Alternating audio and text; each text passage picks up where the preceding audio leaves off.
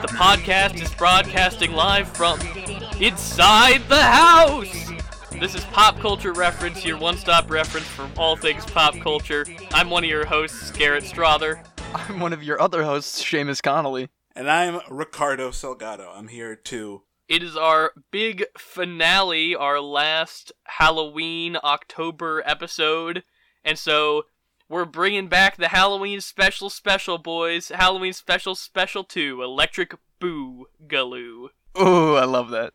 Real quick before we get into news, we'd like to encourage everybody listening to, no matter what platform you're listening on, give us a subscribe. If you're on YouTube, give this video a like. It really helps us out in the metrics. So anything like that that you guys would be willing to do would be very much appreciated. But let's move on with news. First off, Michael B. Jordan is going to be producing a Static Shock movie for DC. Awesome. I'm so happy, you guys.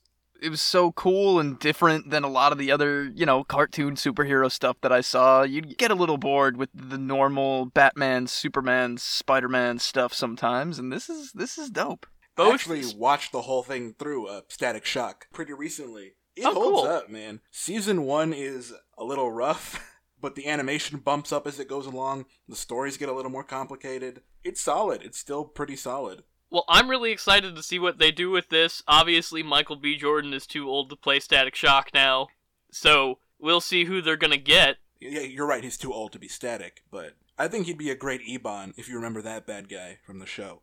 Is that the guy with the shadow stuff? Yep. Okay, that's him. cool. I'm struggling to come up with who I would pick to play the lead here. I'm I mean, I'd like to see an ah. unknown, I guess. I think that'd be a good way to go about it, considering that this is a relatively not unknown, but I guess lesser known hero character. You know, I think we might get another Shazam, perhaps, just like a, a sleeper that just like blows everybody away. In terms of casting, a name I've seen thrown out there is the kid from Stranger Things. His name escapes me at the moment. His name is Caleb McLaughlin. I mean, he's really good in that show. I just finished rewatching the first season of Stranger Things again, and you know, he only gets stronger as those seasons go on. So, I mean, yeah, that'd be a cool pick. I'd like to see him do that. now, we have other DC news. oh yeah, great. Much less exciting this time around. The Snyder Cut, continuing to confirm that it never actually existed in its slew of reshoots that it's doing, is bringing back the Jared Leto Joker. Just a few weeks ago, when we were talking about Birds of Prey, we were all saying how we will never see that version of the character again. but don't worry, guys, he just keeps coming back. I don't even know. It's absolute ridiculous that we're getting more and more weird news from this this cut that plagues us, but honestly, the more stuff that I hear about it, the worse it sounds, which makes me more excited for it. yeah. Does it though? Because we're gonna have to talk about it, and it's four hours long. I would way rather watch a like gloriously bad movie than a mediocre punch 'em up. I guess that's fair. You could have done I mean- anything. Why would you bring him back? Aren't they folding in like Amber Heard's footage from Aquaman and like oh, are they? uh, I think I heard that, and like they're like folding in more of the standalone movies characters back into this newer one, even though it takes place, I think, before a lot of these spin offs too. But like you said, Garrett, it's like morbid curiosity at this point. It's like, how could this just get weirder and stranger? And Moving on to a different mega franchise, the Fast and Furious series has announced that they will be ending after their 11th film, with Justin Lin, who is directing F9, which is yet to come out, will also be returning to do 10 and 11. I suspect, yeah, that they will Yeah. go and do spin offs. I think they'll do Hobbs and Shaw. I think they could do Letty or whatever. I don't know. I've seen some of those movies. I'm really excited for F9 to come out so we all have to suffer through watching them all back to back to back to back to oh back no! and podcasting while we do it. Oh, a live stream marathon of like 40 hours of Dom talking about family. They're going to space in this new one, right? That's what they say. Maybe John Cena's gonna punch a hole in the moon. We'll see. I was gonna say, like, they can't go too much farther past space anyway, so they're gonna just like fly. They're gonna drive into the sun at the end of the last one, just like that's gonna be it. Moving on. We've got a couple of movie announcements here. They've been talking about this for a couple of years now. I've seen interviews and stuff with Warwick Davis where he talked about doing it, but they've officially confirmed that there is a Willow sequel in the works at Disney Plus with John M. Chu, who did Crazy Rich Asians, directing. Cool. What is Willow? Similar question, same question. I've actually never seen it, but it is a fantasy heavily inspired, I think, by The Lord of the Rings, but, you know, not Lord of the Rings. It's Warwick Davis and Val Kilmer from the 80s, I think. I mean, is Val Kilmer coming back, or is it just Warwick Davis? Dude, I hope so. Val Kilmer needs the work, man. Val Kilmer needs to just be on my screen in general. I love him. Don't have more to say about that. Yeah, moving on from Willow. Also confirmed, Legally Blonde 3 is coming to theaters May 2022. I've only seen the first Legally Blonde, but I'm a big fan, so I'm excited to see. Really? I think the first Legally Blonde's like a really genuinely good movie. I don't even know what that movie is about, and I think I often get it mixed up with uh what's the movie about the woman cop who has to like be in a beauty pageant and like fake being a beauty Miss Congeniality. Yeah, that's what I mix it up with often, I think. Completely different movies. Very different. Seamus sees a girl in a dress and he's like, oh, it's all the same. Oh no! oh, you're revealing my deep, dark inner thoughts. Um, and this one, Reese Witherspoon uh, becomes a lawyer. Yeah. Wait, what's the- the... plot of the first one? I thought That's, that was no, the that plot- is the plot. Of, in Legally Blonde, Reese Oh. Witherspoon goes to law school. And then the second one, I think she goes to Washington. and I don't. then I, the third one, she replaces Ruth Bader Ginsburg on the Supreme Court. honestly, Seamus, sign me up. It's the Fast and the Furious thing. They have to one up themselves. How are they going to do it? What if she has to prosecute the Fast and oh the Furious my guys? god! This is how you get me more into the Fast and the Furious, maybe? Did you know that this isn't even the real Legally Blonde 3? There was a Disney Channel original movie that was kind of a spin off to Legally Blonde, and it was about two blonde British twins going to like a boarding school. I It was it was the British girls from Zack and Cody. Wait, you said it's Disney Channel, right? Is it on Disney Plus? I'm looking it up. It's called Legally What's it- Blondes, plural. Legally Blondes. It was not a Disney Channel original. Whoa, this is weird. It was produced by 20th Century Fox. It did air on ABC Family and the Disney Channel, but it was not a Disney Channel original. So Fox and ABC, two major corporations that Disney still now owns. So now it really should be on Disney Plus because they I was own gonna say. Fox. So yeah, it was a straight to DVD movie following the twins as Elle Woods' cousins. Are there subtitles to these, or are they just called Legally Blonde 2 and Legally Blonde 3? Well, Legally Blonde 2 is red, white, and blonde. Oh god, I love it. Alright, and do you know about the third one yet? The rumored title is Legally Blonde Reunion. I suspect it will have a better I hope name it than has that. a funnier name than that. Red, white, and blonde is gold. I'm looking forward to this. I like the first Legally Blonde. I'm excited for Seamus to see the first Legally Blonde. yeah. Miss Congeniality. two. Electric Boogaloo. We're just gonna break that one out. Breaking sure. that one out. Ah, moving on to the next piece of news. Well, you're going to be even more disgusted by the next piece of news, Seamus, because we have got our first official look at Tom Holland as Nathan Drake in the Uncharted movie. Oh boy, holy sheesh kebab, man. I had thoughts of this like yesterday morning when I woke up to that picture. Tell me, Seamus, tell me your thoughts. He looks like Peter Parker in cargo pants. He's it's not the Nathan Drake. I guess that's a stupid thing to say. It's a video game character, but it just it doesn't feel like Nathan Drake even though they I know they're going for like the younger origins of Nathan Drake movie, but it looks weird, right? Am I It- alone here? Ricardo and I came up with the same joke, which is it looks like Tom Holland has a really good Nathan Drake Halloween costume. yeah, that's really what it is. If he had posted this on social media and say, "Hey, happy Halloween, everybody," perfect. But this is a, a real movie that's gonna exist. I will say this. They got the hair right, and honestly, seeing Tom Holland with the Nathan Drake hair actually did help me a little bit.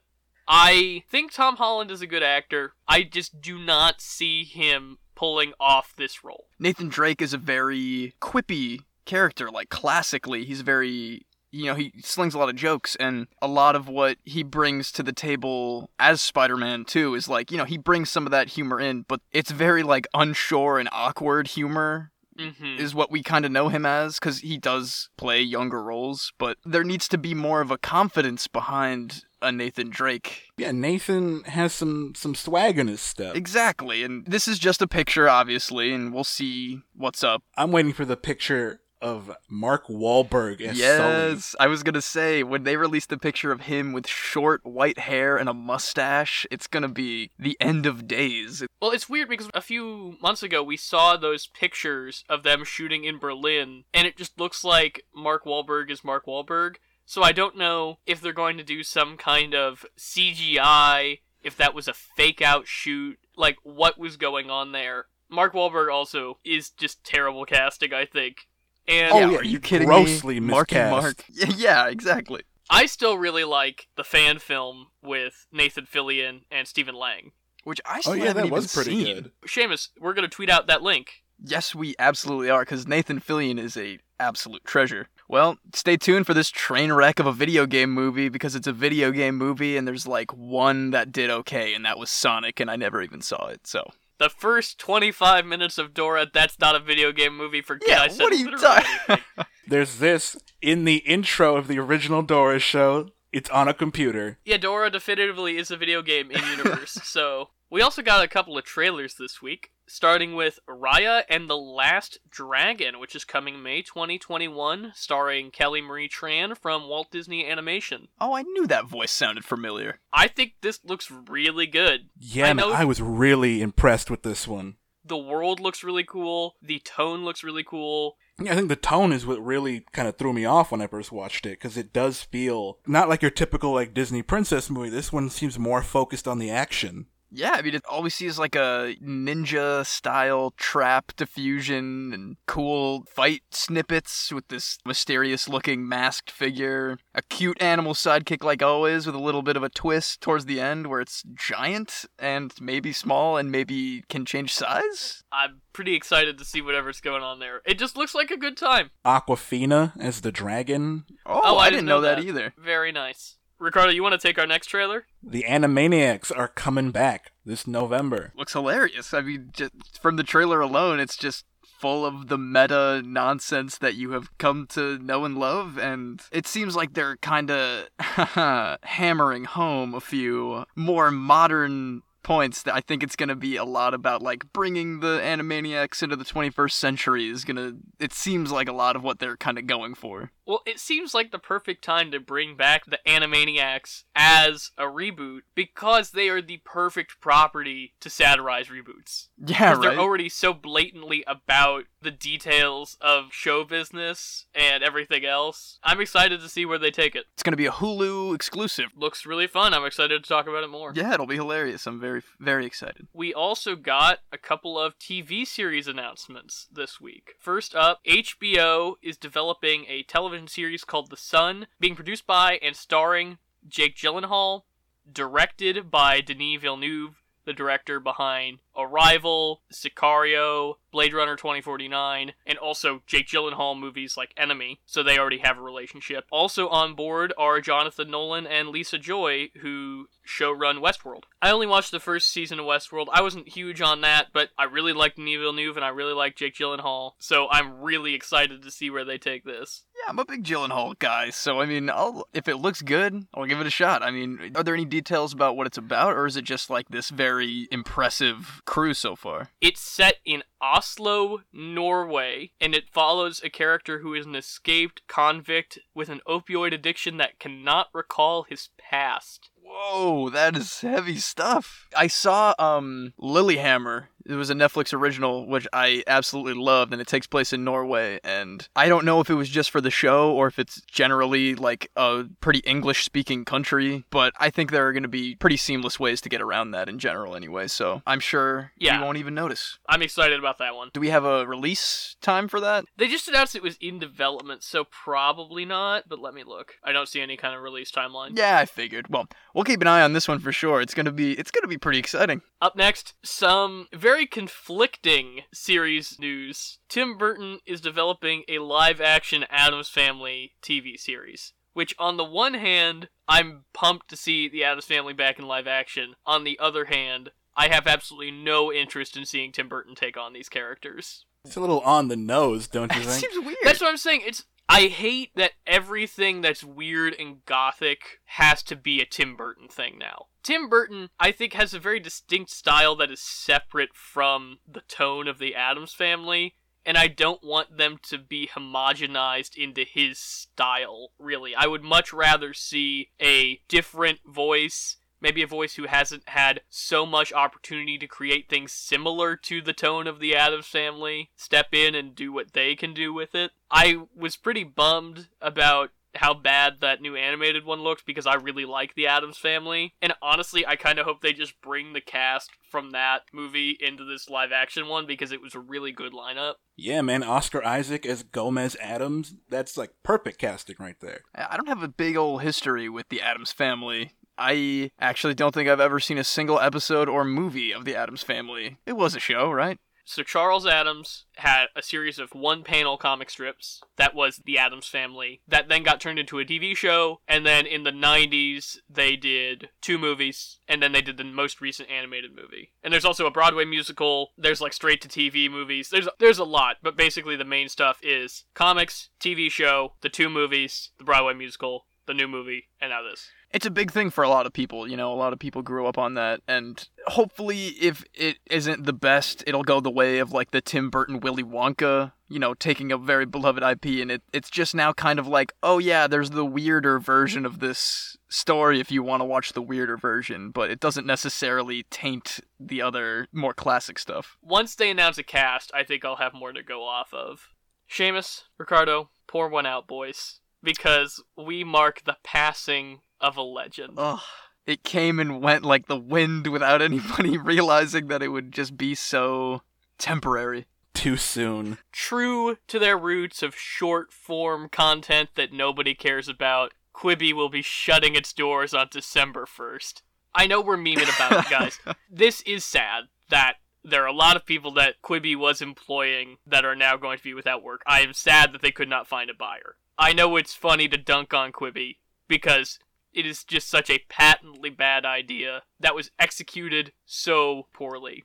Just this grand study in hubris. Just the absolute hubris you had to have to think Quibi was gonna be like your gold mine. It's like Katzenberg turned into the kind of Disney executive that's the reason he left Disney to begin with from the start, this seems like it could have just been like a like it sounds like a feature on Instagram that could be right next to like Instagram stories or something. Like it sounds like a feature of a sub app of a different social media thing that, you know, akin to like a Vine almost, but like more professionally done. But I saw the most bizarre Quibi commercials for such a very short amount of time. They really went so far into this like it was going to be like Oscars stuff was going to start coming from Quibi if they had gone the Peacock route and had a free tier that was ad supported, I think they would have not had to shut down. Wait, there's no I think- free version of Quibi? You can get a free trial, but you eventually will have to pay for Murder House Flip.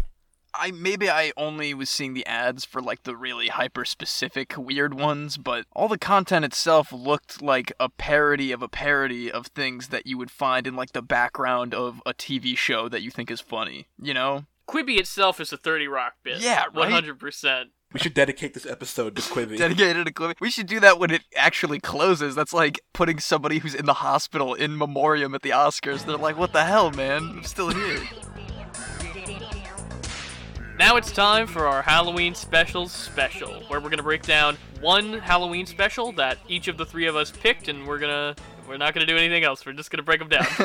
good, good description. we're gonna start with my pick, I think, which is the Disney 1949 adaptation of Sleepy Hollow, Ichabod Crane, originally released in one piece. Also, with the Disney adaptation of Wind in the Willows, which was marketed as The Adventures of Ichabod and Mr. Toad, that is also how you can find it on Disney Plus right now. But I had a videotape when I was a kid that was just this segment. How do they do that? Because I know in this there is the first part that is the Mr. Toad adventure where they have like a British narrator, Basil Rathbone, and then they transition to the American narrator who is Bing Crosby. I loved Bing. I mean, obviously, who doesn't love Bing? He is a golden boy in music only and not personality, but we won't touch on that. Yeah, This was nice though. I, I usually associate him more with Christmas, and this was a very fun Halloween tale. I think he has a good voice for this story. Like, he's a good old American boy, but the depth of his voice has something a little bit sinister yet playful to it, which is exactly what the tone of this is.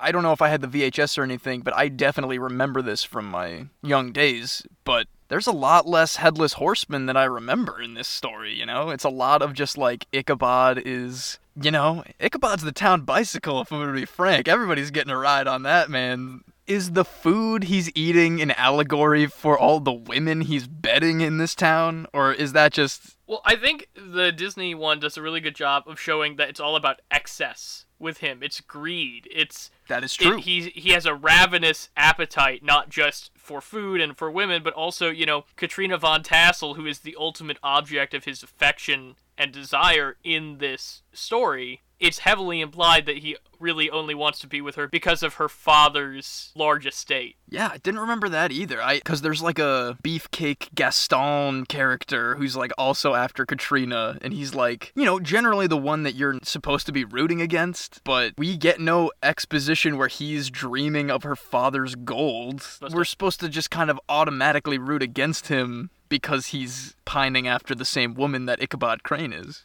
Sleepy Hollow, both in Washington Irving's original story and this, like Ichabod is not the hero. It's a cautionary tale about greed, I think, predominantly. It's actually funny that you brought up Gaston because this character in Sleepy Hollow was a huge inspiration for the look and animation of Gaston in Beauty and the Beast. Right, that you totally know, clocks. 40 years later. It's very interesting the morality of this story. And I think part of the reason that the Headless Horseman is so emblazoned in our minds, Seamus, is because he is terrifying. As a kid, I was so scared Oh yeah, to, of him. to think about a headless revenge ghost that's cutting people's heads off is pretty it's pretty hardcore for like a small child's Halloween special concept, you know? And in the original story, he is the ghost of a Revolutionary War soldier whose head was taken off by A cannon? a cannonball. Yeah, I do remember that. that's actually based on a real story. So they mentioned Tarrytown in New York at the beginning of this short, which is a real place. And the real place that Washington Irving knew was called North Tarrytown, which was often referred to as Sleepy Hollow and was later even renamed Sleepy Hollow. So this is like a real place Oh wow. And there's a real unmarked grave for a Revolutionary War soldier whose head was taken off by a cannonball in the Sleepy Hollow Cemetery, which is also where Washington Irving is buried. God, it, there is a lot more darker lore to this than I had anticipated. Ichabod Crane was also a real guy. Washington Irving took the name from a real man that he knew. Oh, okay. Also, in North Tarrytown, there was a Katerina Van Tassel. Ooh. So there's a lot of actuality in the story of Sleepy Hollow, which I think is very interesting. It makes it creepier, I think. Did either of you guys? Ah, this might have been a hyper specific thing when I was a kid. There was a place that was like a nature preserve not too far from my house where every Halloween they would have like a live recreation of, you know, some like key scenes in the story, and then they'd have a guy dressed as the Headless Horseman like galloping full speed past everybody. Is that just me? No, but that's amazing. Yeah, that sounds really cool. It was awesome. That's probably why I was so. And you know, even stuff like that makes me think that the Headless Horseman has more of a prominent role in the story itself. But It's just such a terrifying image. yeah, right. I mean, you know, in the cartoon, he swipes at him. He's he's coming for his head. I could he have been actually trying to murder him at the edge of town?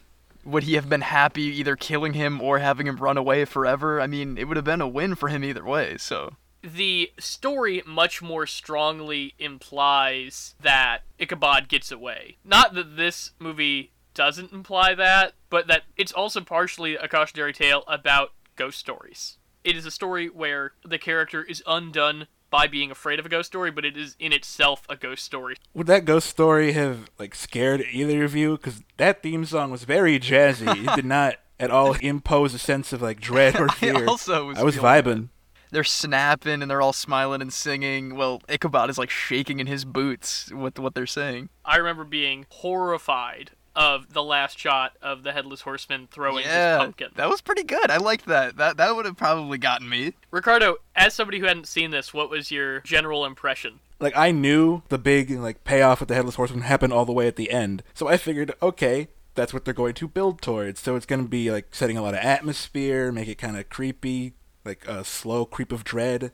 It was just kind of a fun, silly Disney cartoon, which I didn't know was going to be a musical when I turned it on. So Ichabod's just kind of walking down the street, and suddenly everyone breaks out into song about how weird looking he is. I had fun with it. Though. I enjoyed it, even as someone who like is only kind of vaguely familiar with the stories of Sleepy Hollow. Yeah, it was a fun time. Obviously, I hadn't seen it in forever. I had one of those brain unlock moments watching it of just like of a memory that I didn't know I had. So it was very fun to kind of get back to that. Obviously, as a kid, I never knew it was like Bing Crosby who was the singer. Also, there is an absolutely stacked roster of classic Disney talent working on this short behind the scenes. Mary Blair, who is most famous for, like, basically, she is the entire look of It's a Small World, Oh, did a lot of the coloring on this. I think you could tell it has very distinct coloring, especially the Headless Horseman portions. Most of who are known as the Nine Old Men, which we'll eventually do as a pop culture reference, I'm assuming. Most of Disney's Nine Old Men, including like Ollie Johnston, were working on this. Frank Thomas. Ub Iwerks was working on this, who was Walt Disney's original partner. The list goes on. It's just a absolute treasure trove of early Disney talent. They got Ub. Doing special processes, whatever that means. Seamus, uh, are you familiar with Ub Iwerks? am I crazy? Isn't that like the cat guy, like the original guy that was helping start things up, or am I thinking of somebody else? Oswald the Rabbit is what you're thinking. of. That's what I'm thinking of. not, am I thinking not of the Felix right guy? the Cat. Yeah. There's a lot of talent on display. you know, I chuckled. There were some laughing moments thrown in there, and then that great chase at the end makes it feel wrapped up nice and tidy. I will say that the ending where they're like, they found his hat, and some say that he got his head taken, but really it was he, you know, got married in the next town and had a bunch of kids and all that. I thought that was kind of a funny, super fast way to wrap everything up where it, like, kind of all works out, but. I guess that's actually how the real story goes, is that it's ambiguous, so. It's a spooky time. Not too spooky. This is a good spooky for the kids. It's a kids kid friendly spooky. Yeah. Probably the least spooky of the three that we have today. Somehow, yes. Somehow, yes, including a Scooby Doo property. Is that what we want to talk about next? Is the Scooby Doo project? Yeah, let's jump into it. I brought to our Halloween special the Scooby Doo Project, which is a real deep cut because it only aired once. Well, okay. So what I had read was that they aired it as bumpers, yeah. and then they aired it once all stitched together. Is that accurate? Yeah. It's the Blair Witch Project, except it's Scooby Doo. Yep, that's what it is. Yeah. This was uh like an assignment for like three like Cartoon Network animators. They were like, "Hey, we're having a, a marathon in October. Make some promos for it." And like Blair Witch had just come out, and they were like, "Can we just do that?" And the network let them go. It aired in between like commercials during that marathon, and then once that was over, they aired the whole thing stitched together. And then it was just kind of lost for 20 years. Well, they did a really good job. It's really funny. Yeah. It's meta. While I was watching it, I hadn't read that it was bumpers, but I could kind of tell that it was bumpers because there was an awful lot of, oh, something scary's going on, and then it was Scooby outside the tent or whatever. There was a lot that happened a few too many times. Which, Granted, as bumpers, that is also fine. a big part of the Blair Witch Project is, oh no, there's something scary going on, and then nothing outside the tent, so. as a Blair Witch parody. It is really spectacular. Oh, yeah, dude. they hit it so right. The specific references that they sneak in really work. The only thing that I really wish that they'd had was Daphne shakily doing a monologue That's what I was at the camera waiting the for. end. They kind of did a little, like they did almost that when she was telling like a scary story with a flashlight under her chin to the others, but it not quite the same of like snot bubbles flying and like super close up. They had Shaggy standing in the corner, which is what I wanted. So If you've ever wanted to see like the Scooby Gang just kind of break down, like they get really mean in this. Yeah, one. everyone is kind of really a do. jerk. Shaggy makes fun of that toothless woman. yeah. What do you mean? Well, at first I wondered if it was going to be some kind of curse, like a Horcrux, you know, like making them be mean But to it was each other. just like the Scooby Gang off the set of like a Scooby Doo movie, and they're just like making fun of each other's catchphrases. Okay, let's talk about the meta Scooby Doo moments because one of the things that they do when they're mocking each other is mocking each other's catchphrases. That was one of my favorite bits. It's so funny of just going back and forth of zoinks and jinkies about like which one is or isn't a real word. Jinkies were totally That's, zoinked. oh yeah, that's hilarious. I'd wear that on a t-shirt. That's gotta be like one of the one of the crowning moments of this special. For me personally, it was another Velma moment where she loses her glasses and Fred goes off on her about like, "We're not helping you find the glasses. We're finding them for you. You can't see." I think my favorite moment is when she says, "I hate this part with the doors," and then Oh, looks down yeah. the hallway. That was the one that got Very me. Very funny. Chasing each other through the doors. I was kind of impressed for 1999. Like, I'm assuming the budget on this wasn't very good. Oh yeah, this was like a, a shoestring budget. I can imagine. The compositing of them in the real world looked pretty good. Yeah, totally. And that was what drew me into this special in the first place. I love stuff like that where they like combine like animation with like real world backgrounds. It's a good way to spend 20 minutes. I'll say that. As a big fan, I guess I was affected a lot in my uh, horror roots by the Blair Witch Project, so this was a blast for me. I was completely surprised to see like the OG Cartoon Network logo attached to it. Like I didn't really know what I was watching before I started it, and so it was even like tonally a little dark for to me Cartoon Network in general, even for 1999. Like it's a dark movie to parody with Scooby Doo. Especially because they end the short with the Scooby Gang missing. Yeah, oh my god. Straight up. Just, I think this whole premise is fun. I like, for whatever reason, especially Scooby Doo is a really easy property to take and kind of put into a different genre or as a parody or something and just make it work really well. This is almost like the litmus test of if they ever did a more legitimately scary, grittier reboot of Scooby Doo. Like, this kind of dips its toes in the water of, like, can we take these characters who are literally never having that bad of a time like chasing bad guys and, and monsters and like putting them in a real horror scenario and like seeing if that could be workable and it kind of is in my in my opinion I really would like to see a Scooby Doo horror movie. it's pretty close to Like, the I know they live action one truly but I know they do Zombie Island, and I know the live action ones are more adult. I don't know. I'd like to see like a theatrically released animated Scooby Doo horror movie. I think that'd be really fun. it would be a hard one to greenlight Should we move on to our last spooky segment? Listener beware, you're in for a scare. goosebumps This is my first exposure to the Goosebumps TV series. I had read a couple of the books when I was in elementary school, but I had never seen an episode of Goosebumps. this is the pilot of the show from i don't even know what year Honestly, for being from 1995, I was really expecting it to be a lot worse than it was, Seamus. I, will really say was. th- this was a two-part episode. I think the first entire season is all two-parters. I don't know how they were like syndicating that at the time, but um the second part is definitely where this one shines. This is The Haunted Mask. It's a classic. I didn't even realize it was the original televised one. I actually don't even know if these were televised because I only ever got them at the library on VHS in bulk along with stacks of X-Files VHS tapes. So that's how my exposure went to this for the first time. As a kid, like shaking in my boots fear from those masks. Like, oh boy, when they start floating, I actually did get a little creeped out when the head Oh, yeah. talks. The fact that the effects were bad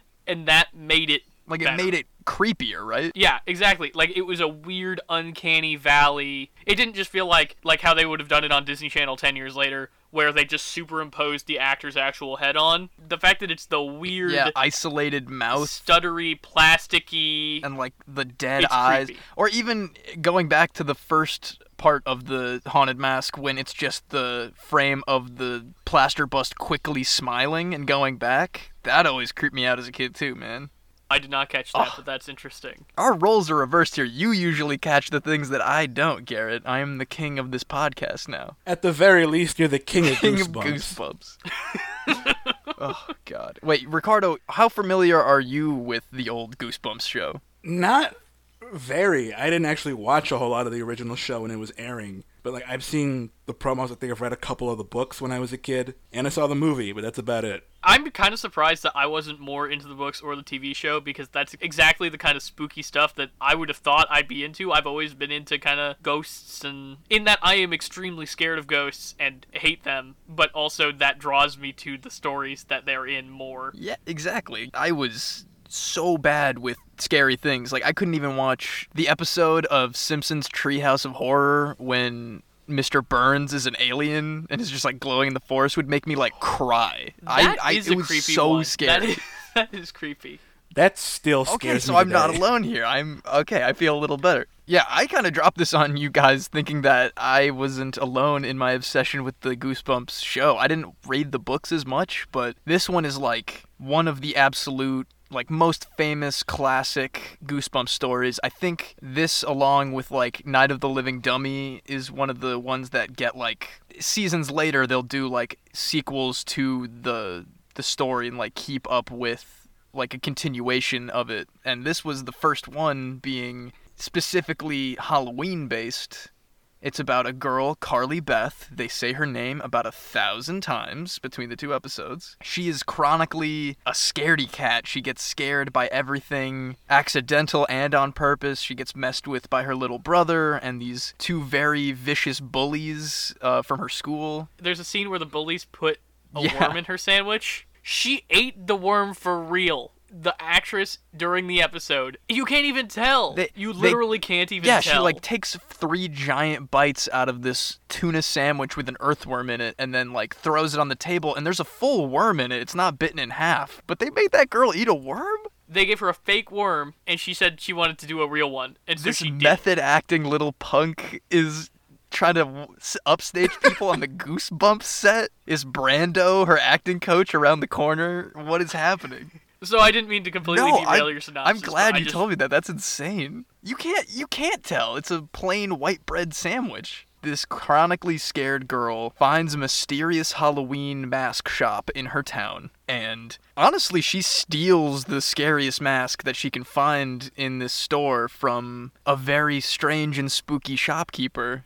And it starts to like change her personality into like an evil being and is grafting itself to her body and face. I think genuinely that is another big point of this that scared me a lot as a kid wasn't even the supernatural stuff, but was the idea of being trapped in a latex Halloween mask that's like stuck to my face. Even rewatching that like recently, watching the scene where she's freaking out trying to get it off her neck is very very weird. I will say the only other thing that creeped me out was when she says, "Those aren't my eyes. Those aren't my eyes." Yeah, that's it's like they make the makeup so that it's like really well stuck around her eyes and they're like spritzing it with water to make it look like it's sweating when she's running around and stuff and it's it's genuinely pretty freaky.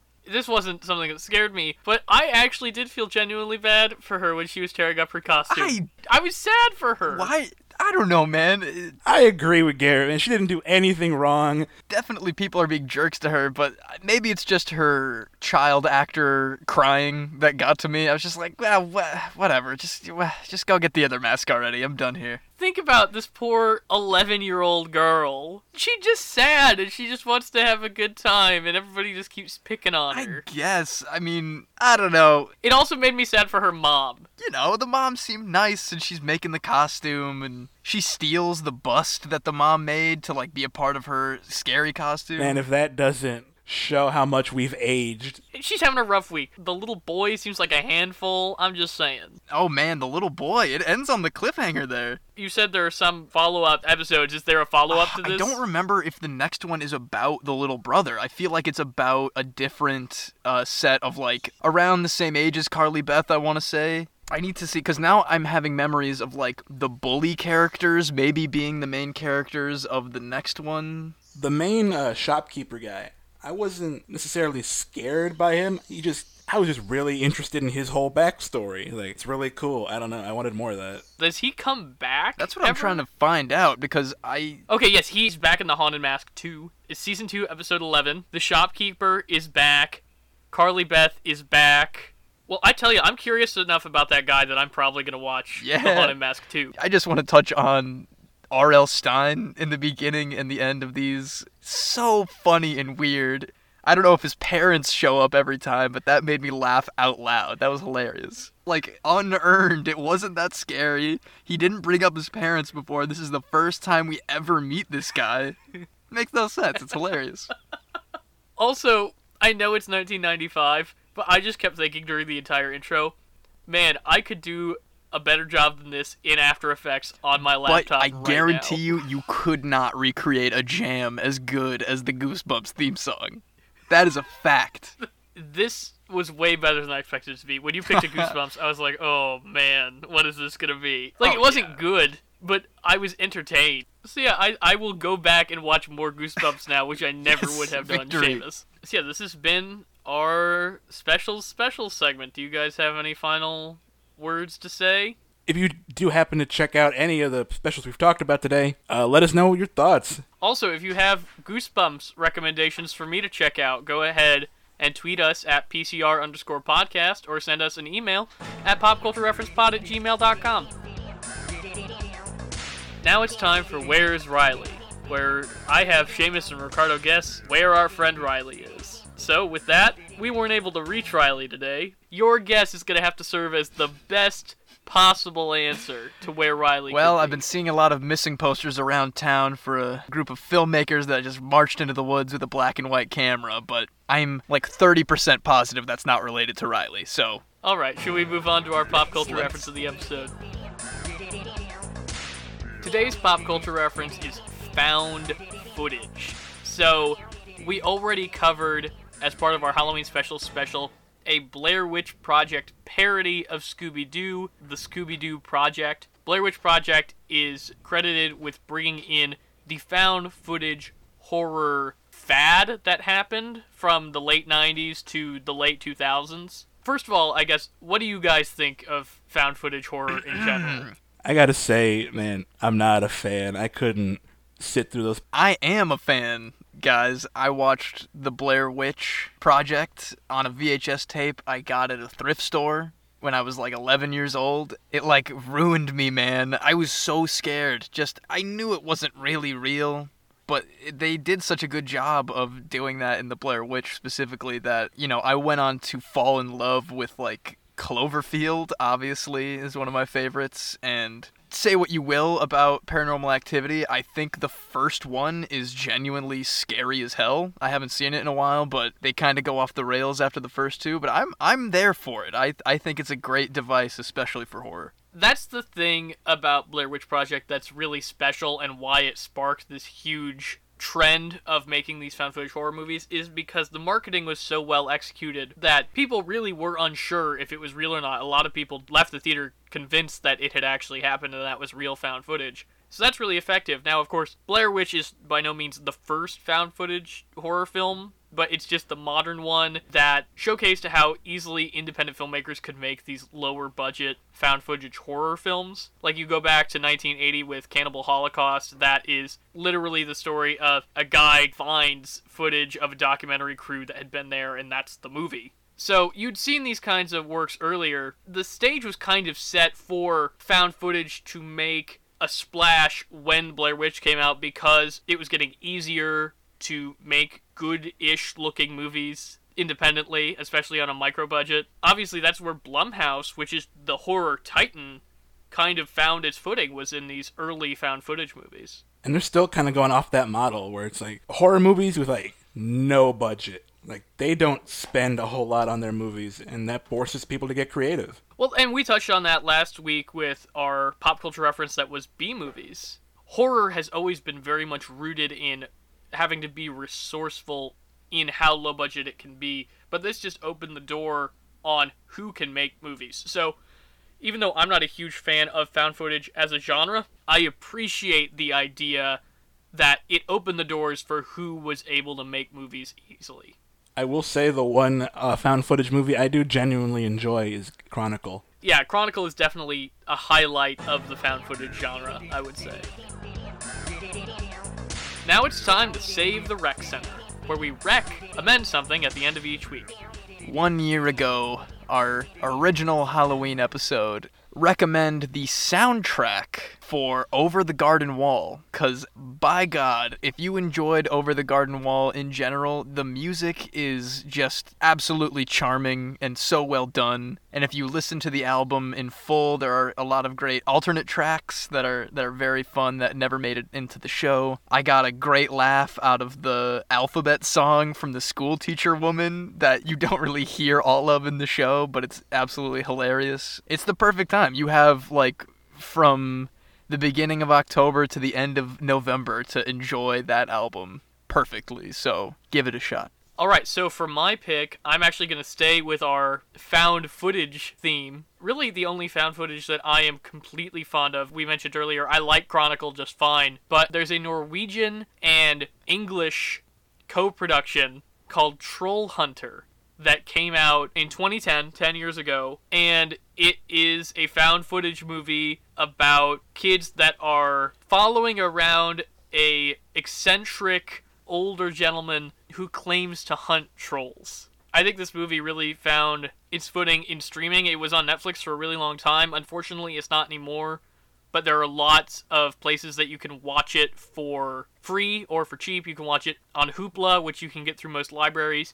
Tubi, which is free, Pluto TV, which is free, Crackle, free, Plex, free.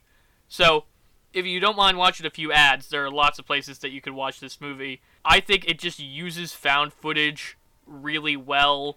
It's very entertaining and it doesn't like reach beyond its station while also seamlessly incorporating what effects and story it has. Yeah, you've told me about this one in my fandom of like Cloverfield and stuff with like good found footage horror, so I must check this out. I've heard not only you recommend this one, but a, a lot of people. It's really good, Seamus. I really would like to hear your thoughts on it. It's a great time, and I think that wraps us up for our second Halloween special special. If you want to reach the podcast, you can tweet us at PCR underscore podcast or send us an email at popculturereferencepod at gmail.com. Also, if you subscribe to the show or give us a like, that really helps us out no matter what platform you're watching. That really helps us with engagement. So, happy Halloween. Also, Stay home. stay home. Stay home on Halloween. Wear Send your us your Halloween costumes.